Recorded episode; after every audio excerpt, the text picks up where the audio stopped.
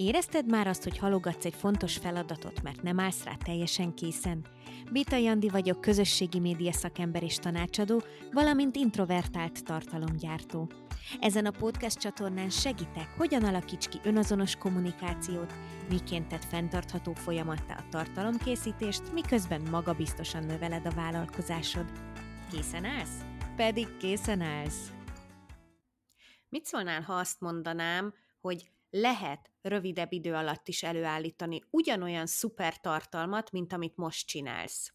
Hogyha azt mondanám, hogy azt a posztot, amit jelenleg egy óra alatt írtál meg az Instagramra, azt ugyanilyen rendszerességgel előállíthatnád ennél jóval rövidebb idő alatt is.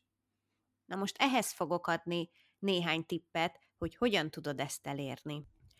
Mindig is egy nagyon fontos dolog volt számomra az, hogy az időt és az értéket valahogy összhangba hozzam a munkámban. Tehát azt az időt, amit ráfordítok az adott feladatra, azt minél inkább szűkítsem, és egyre kevesebb legyen, míg a munkának a minősége nem romlik, vagy éppenséggel még javul is, és sokkal gördülékenyebb, hasznosabb, hatékonyabb tud lenni. Már amikor alkalmazottként dolgoztam különböző ügynökségeknél, akkor is az volt az egyik legnagyobb problémám, hogy nagyon gyorsan végeztem a feladataimmal, és nem végeztem rosszul őket.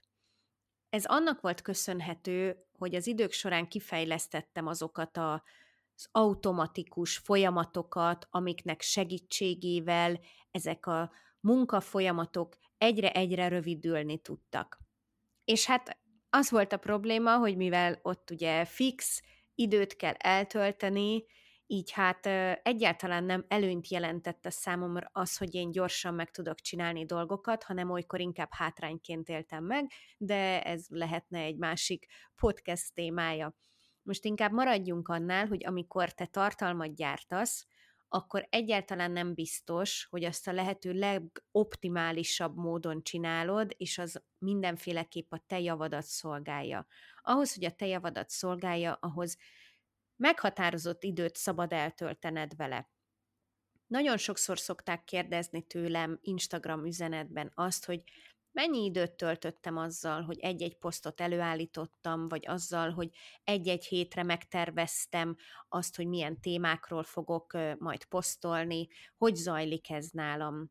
Látom ebből azt, hogy nagyon sok mindenkit érdekel az, hogy hogyan tudná a saját folyamatait jobbá tenni, hogyan tudna időt spórolni, és próbálja méregetni a másikhoz azt, hogy ő mennyi időt tölt el ugyanezzel. Vállalkozóknál sokszor egy komoly kihívást jelent az, hogy a tartalomgyártásra nagyon sok idő megy el valóban tartalomgyártással végtelen hosszú órákat el lehet tölteni, és a végtelenségig lehet még igazgatni azokat a kis pontokat a képen, a végtelenségig lehet újraolvasni egy-egy szöveget, és még beleírni, még hozzátenni valamit, de tudni kell azt mondani, hogy mikor van ott az áj időszaka, amikor el kell engedni a dolgot, és azt mondani, hogy ebben ennyi volt ezzel ennyit érte meg foglalkozni, ezt jobb kitenni, ezt jobb most már útjára indítani, mint még tovább, még tovább húzni, halogatni, és tényleg végtelen mennyiségű időt rászánni. Úgyhogy én most hét olyan kis tippet szeretnék megosztani veled, ami segíthet abban, hogy rövidebb idő alatt is nagyszerű tartalmakat tudj előállítani. Az első tippem az, hogy dolgozz akkor, amikor friss az agyad. Vannak olyan emberek, akik reggeli típusok, én ilyen vagyok például, és vannak ezek az ilyen éjszakai bagyok, akik pedig inkább este pörögnek, este szeretnek dolgozni. Döntsd el, hogy te melyik kategóriába tartozol, és használd ki azt az időszakot arra, hogy kreatívan, lendületesen tudj dolgozni. Én például tudom magamról azt, hogy akkor a legfrissebb az agyam, amikor reggel felkelek, ezért azt az időszakot mindig arra használom ki, hogy kreatív munkát végezzek. Ilyenkor szeretek szöveget írni, ilyenkor szeretek képeket szerkeszteni, ötletelni, tanulni valamiről, ilyenkor a legfrissebb az agyam. Ezért azokat a feladatokat én mindig a reggeli, a délelőtti időszakra csoportosítom, és tudom, hogy délutánra, estére már nagyon fáradt leszek, olyankor ezekre képtelen vagyok, ezért olyankor inkább már olyan feladatokat csinálok, amihez nagyon nem kell gondolkozni. És olyan is gyakran előfordul, hogy az estére csúszott szövegírási feladatokat inkább már nem erőltetem. Tehát, hogyha az időközben bejött egy olyan feladat, amit meg kéne csinálnom, egy ügyfél számára meg kéne írnom valamilyen posztot, lehet, hogy este arra nekem már abszolút nincs kapacitásom, és ugyanazt a feladatot, amin mondjuk akkor egy órán át dolgoznék, azt reggel friss aggyal 5 perc alatt végzem el. Tehát ez az egyik. A másik az, hogy mindig jegyzetelj, mindig legyen nálad valami, amiben jegyzetelhetsz. Akár ez lehet a telefonod, de lehet ez egy füzet, amit magadnál hordasz, bármi, ami mindig kéznél van, és amit elő tudsz venni olyankor, amikor jön egy jó ötleted a tartalommal kapcsolatba. Ezeket mindig írd fel, soha ne felejtsd el fölírni, mert amikor leülök megtervezni az adott időszak tartalmait, akkor mindig ezzel kezdem, hogy megnyitom ezeket a jegyzeteimet, és higgyétek el, azonnal a 70%-a megvan a tartalmaknak. A harmadik tippem az, hogy készíts tartalomnaptárt, ez sokan idegenkednek tőle, hogy nem szeretnének ennyire kimérten kommunikálni, és ennyire megtervezetten kommunikálni, pedig nagyon sok időt szabadít fel az, hogyha rászánsz egy bizonyos időt arra, hogy megtervezd azt, hogy mikor, miről szeretnél posztolni. Havonta egyszer elég leülni egy-két órára, és az adott időszakra megtervezni azokat a fix posztokat, amiket szeretnél olyankor kitenni. Természetesen ettől bármikor el lehet térni, tehát ez nem befolyásolja azt, hogy mennyire tudsz spontán maradni, de minden esetre sokat segít azon, hogy ne mindig akkor kelljen kapkodnod, mielőtt ki szeretnél valamit tenni.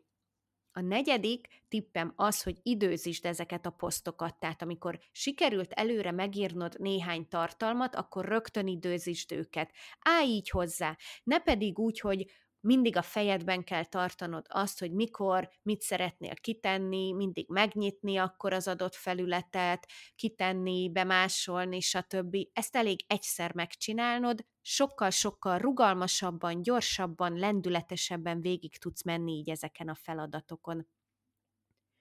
Az ötödik tippem az, hogy használj sablonokat, minden közösségi média tartalom esetében, minden oldal esetében vannak visszatérő elemek. Vannak visszatérő rovatok, szinte, amiket rovatoknak lehet nevezni, például amikor megválaszol valaki rendszeresen egy-egy kérdést, vagy amikor hétfőn kitesz egy-egy motiváló gondolatot, és még sorolhatnám ezeket használj sablonokat, törekedj arra, hogy legyenek olyan bevált elemek, amikhez nyúlhatsz. Ez lehetnek grafikai elemek is, a Canva nagyon jó erre például, de lehetnek szövegfordulatok is, lehetnek olyan részek, amiket csak mindig kimásolsz egyiket a másikból, és beilleszted. Például a hashtageket is használhatod így, hogy nem mindig a nulláról akarod felépíteni azt, hogy milyen hashtageket teszel az adott poszt végére, hanem egész egyszerűen megvannak már azok, amik neked beváltak, amik jellemzőek rád, amiket szeretsz használni, és ezeket újra és újra másolod. A hatodik tippem az, hogy legyél jelen kevés felületen. Nem kell minden social média felületen ezerrel ott lenni. Választ ki azt, hogy melyik a fő felületed, és válasz mellé még egy-két másik felületet, ahol pedig szintén szívesen jelen vagy, de mondjuk egy kisebb kapacitással. Rengeteg időt tudsz vele spórolni, és sokkal hatékonyabbá teszi valójában a kommunikációt, mint a szétaprózódsz, és minden felületen próbálsz ezer százalékosan ott lenni. Nézd meg például azokat az influencereket, akik a TikTokkal lettek híresek. Az ő fő felületük a TikTok, ott rengetegen követik őket, és bár jelen vannak az Instagramon is, töredéke az ottani követői szám annak, mint amit a TikTokon tudtak produkálni. És ez nem baj, ez itt teljesen helyén való. Arra nem is fordítanak túl nagy figyelmet, nem próbálnak ott is sztárrá válni. De ugyanez igaz szakemberekre is. Az, akinek a YouTube a felülete, és ott tud nagy tömegeket megmozgatni a mély tartalmaival, az lehet, hogy jelen van az Instagramon is, de egy sokkal visszavettebb tempóban.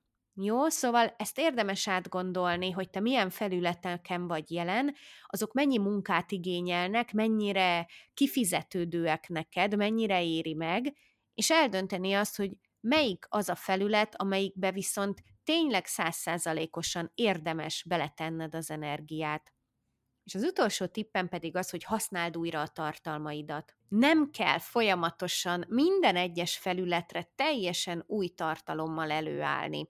Az én javaslatom az, hogy készíts el egy hosszabb tartalmat, mondjuk egy blogbejegyzést, és utána azt aprózt fel kisebb-kisebb részekre, amiket aztán az Instagramon posztok formájában meg tudsz osztani. De ugyanígy tökéletes lehet erre például egy YouTube videó is, amit aztán utána kisebb részekre darabolva nagyszerű Reels és TikTok videókat tudsz előállítani. Tehát a lényeg az, hogy használd újra a tartalmaidat, akár nyúj vissza régi tartalmaidhoz, frissítsd azokat. Ki emlékszik már arra, hogy egy évvel ezelőtt mit posztoltál az Instagramra? Senki. Vedd elő nyugodtan ezeket a tartalmakat, frissítsd őket, aktualizáld őket, és használd fel újra őket a fő üzeneteidet folyamatosan többször el kell mondani a követőknek nem áll meg ott a világ, hogy egyszer már kitetted, erről egyszer már beszéltél, beszélj róla folyamatosan, beszélj róla sokszor, és ezért használd újra ezeket a tartalmakat.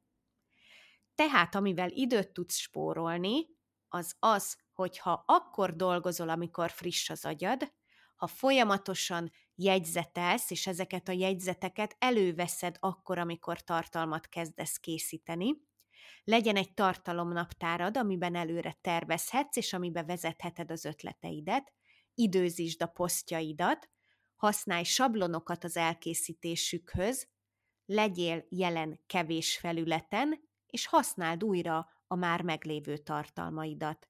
Remélem sikerült segítenem ezzel, és találtál közte olyan tippet, amivel te is időt tudsz spórolni. Ha pedig tetszett ez az epizód, akkor ne felejtsd el értékelni ezt a csatornát azon a felületen, nép hallgatod. Hamarosan újra találkozunk.